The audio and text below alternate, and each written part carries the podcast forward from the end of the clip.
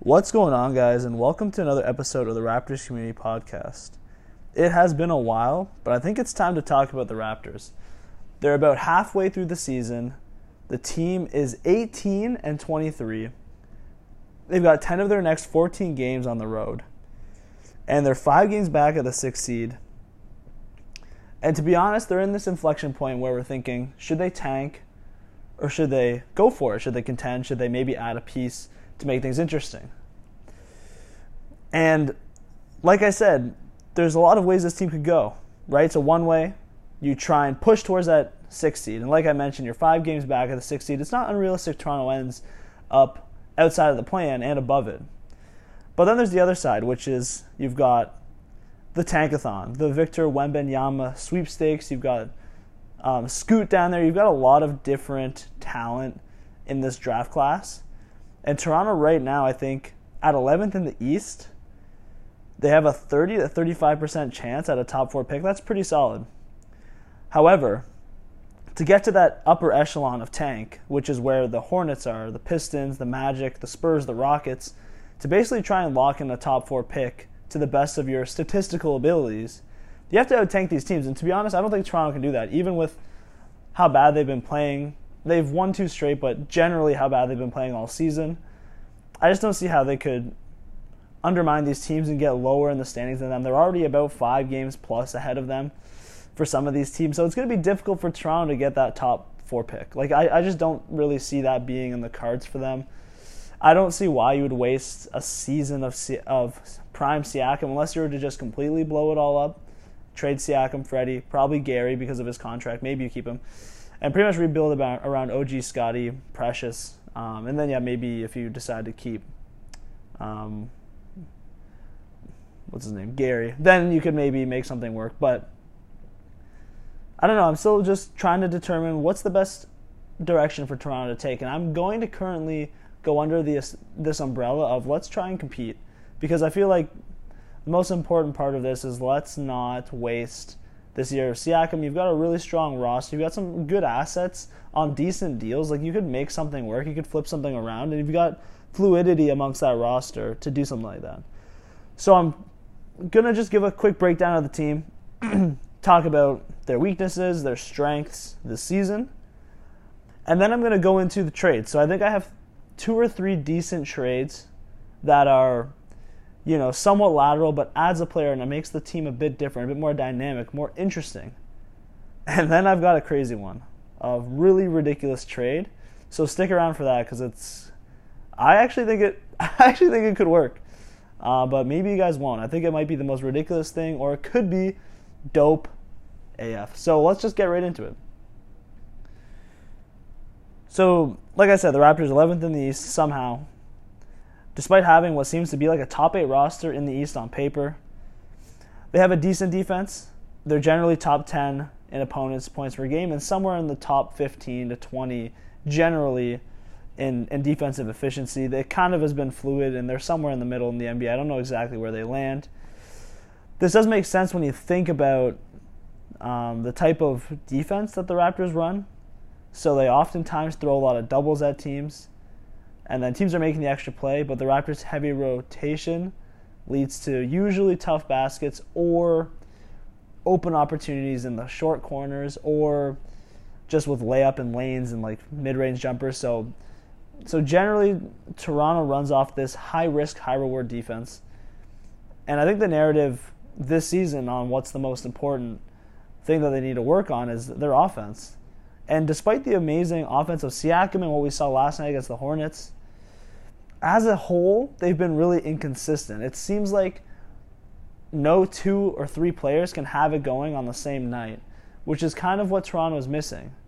You're missing a guy who can get you a bucket and be consistently up there with Siakam. You're missing two consistent guys. You have one pretty consistent guy.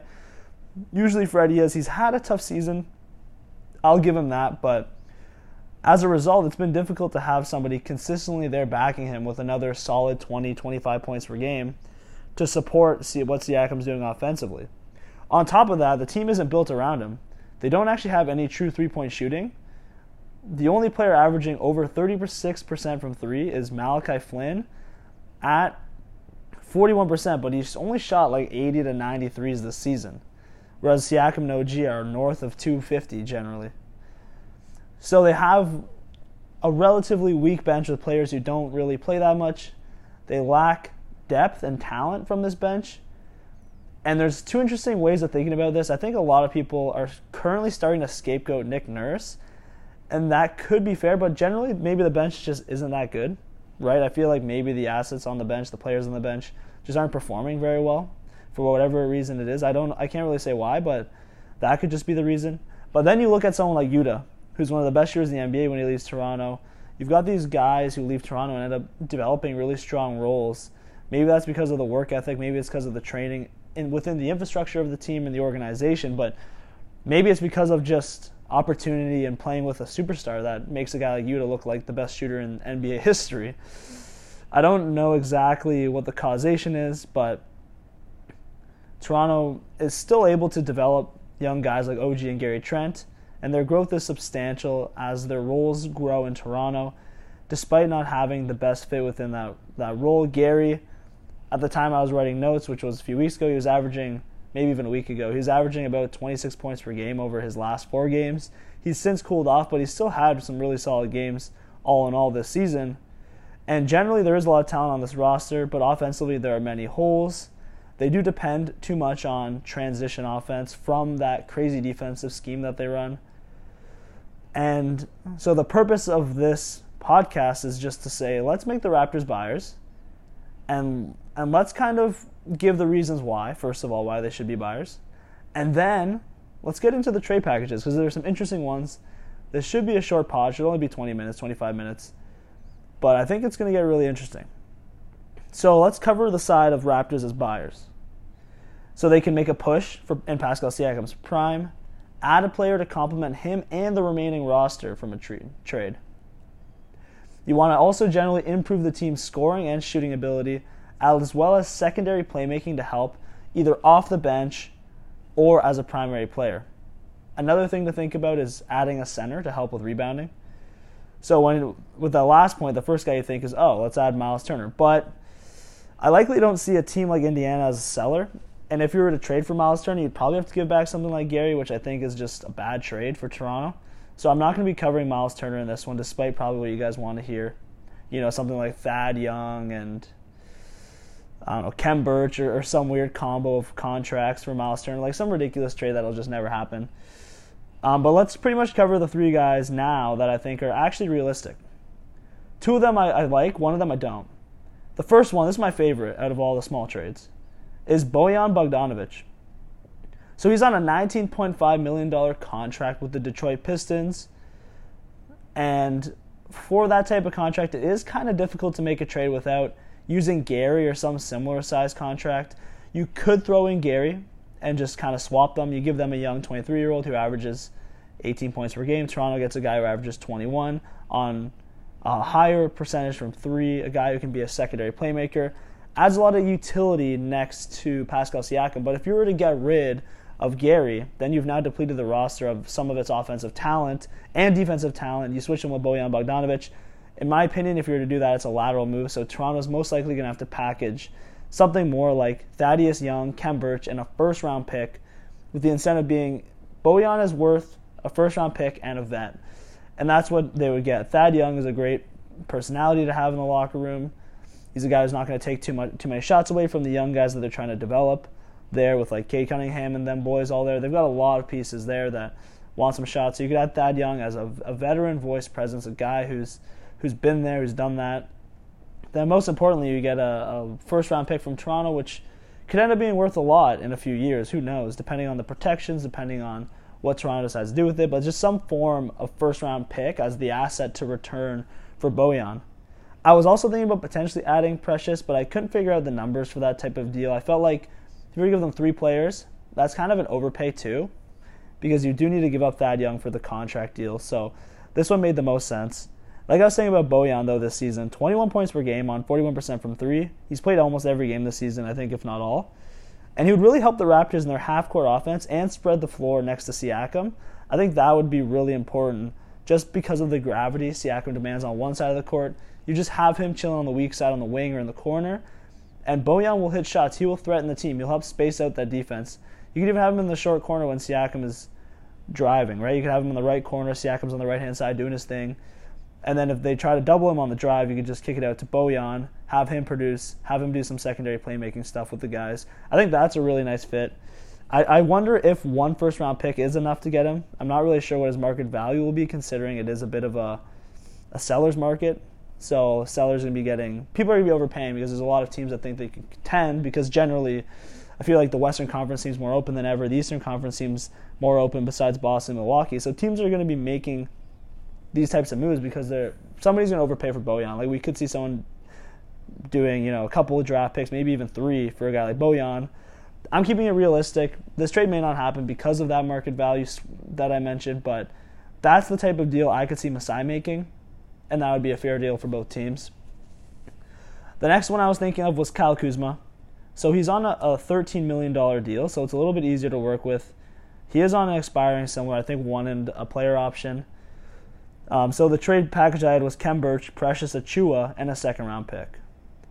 So I think that's a fair return for Kyle Kuzma. You get a young asset in, in Precious, um, and I think Washington would be interested in him. You get a second round pick as well. So I don't think he would demand a first in addition to Precious. So I think Precious in a second makes a lot of sense to me. Kuzma's also averaging 21 points per game. He does take a high volume of threes, but he doesn't shoot them at a high efficiency. He's under 34%. So the fit in Toronto isn't amazing. This is why when I told you at the beginning that there's three trades, but one I don't like, this is the one I'm not a huge fan of. Just because I don't think he'd be the best fit in Toronto. He's a bit of a defensive liability. Uh, he does score a lot of points, so he could help in the offensive side, but I think it might end up being a negligible move based on all the stuff that I just said.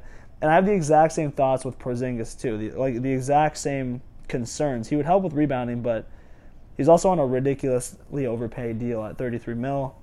So I would not. I'd rather just not have him on the team or on the roster on the cap, because um, then you have to trade multiple guys. You have to trade Freddie and, and probably like Gary or Precious, or sorry, Gary or OG, and that just doesn't make sense anymore.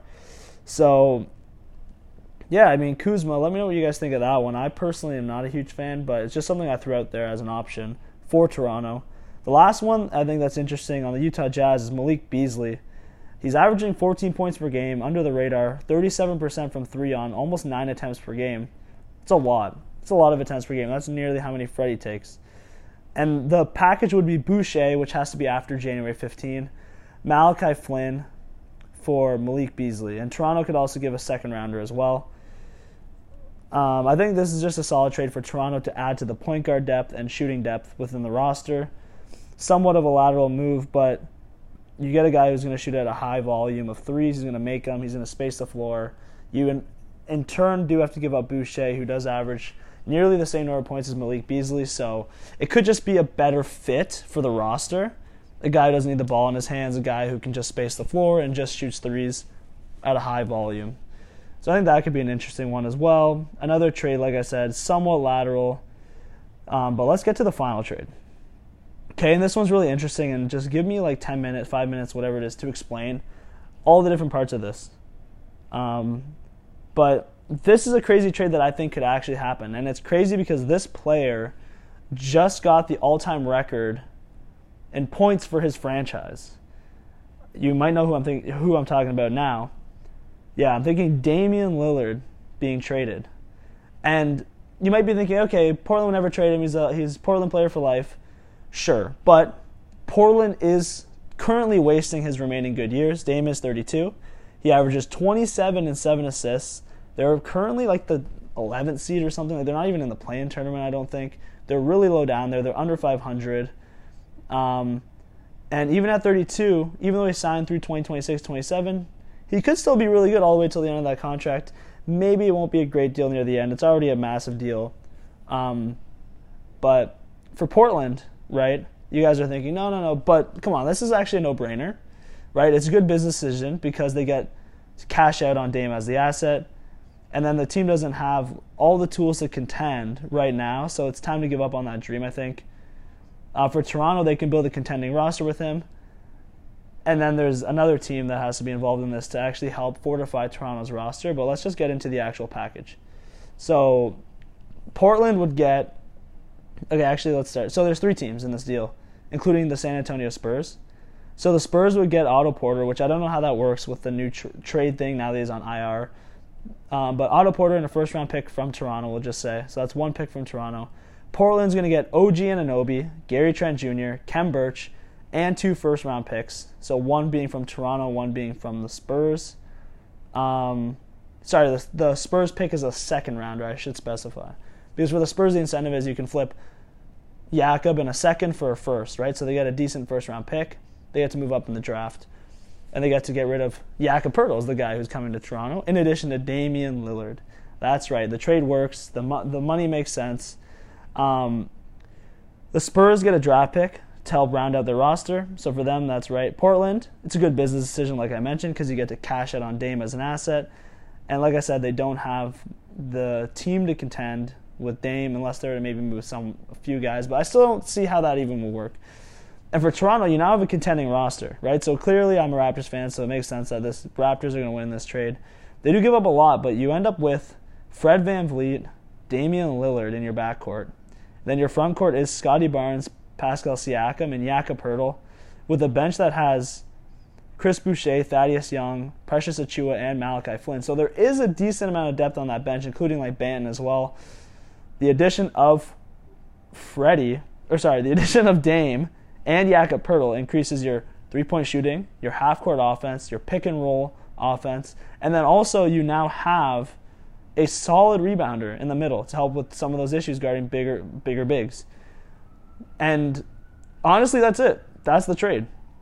I think it's a no-brainer for Toronto. I, I mean, you know, you have to give them an OG and Gary, but Gary's on an expiring deal. OG is amazing, but he's not as good as Dame. And then for Toronto, you get to try and, and, and eke out the remainder of Siakam in terms of like now it's the beginning of his prime. Now you get to try and elevate him to win another title. And if that happens, then he's probably going to finish as one of the great, the greatest Raptor of all time. So for Toronto, it's actually seems like a really good opportunity. Can that team contend with the Celtics and the Bucks? Maybe. I mean, you've got a decent defense, you've got a solid offense. I do worry about Dame and Freddie in the backcourt. It might end up being a move where you're you're emptying the the cupboards for a guy that you're not going to end up winning with. It would make the next few years interesting, but for Toronto, more realistically, they're going to conserve what assets they have, and I feel like they're more likely to be sellers.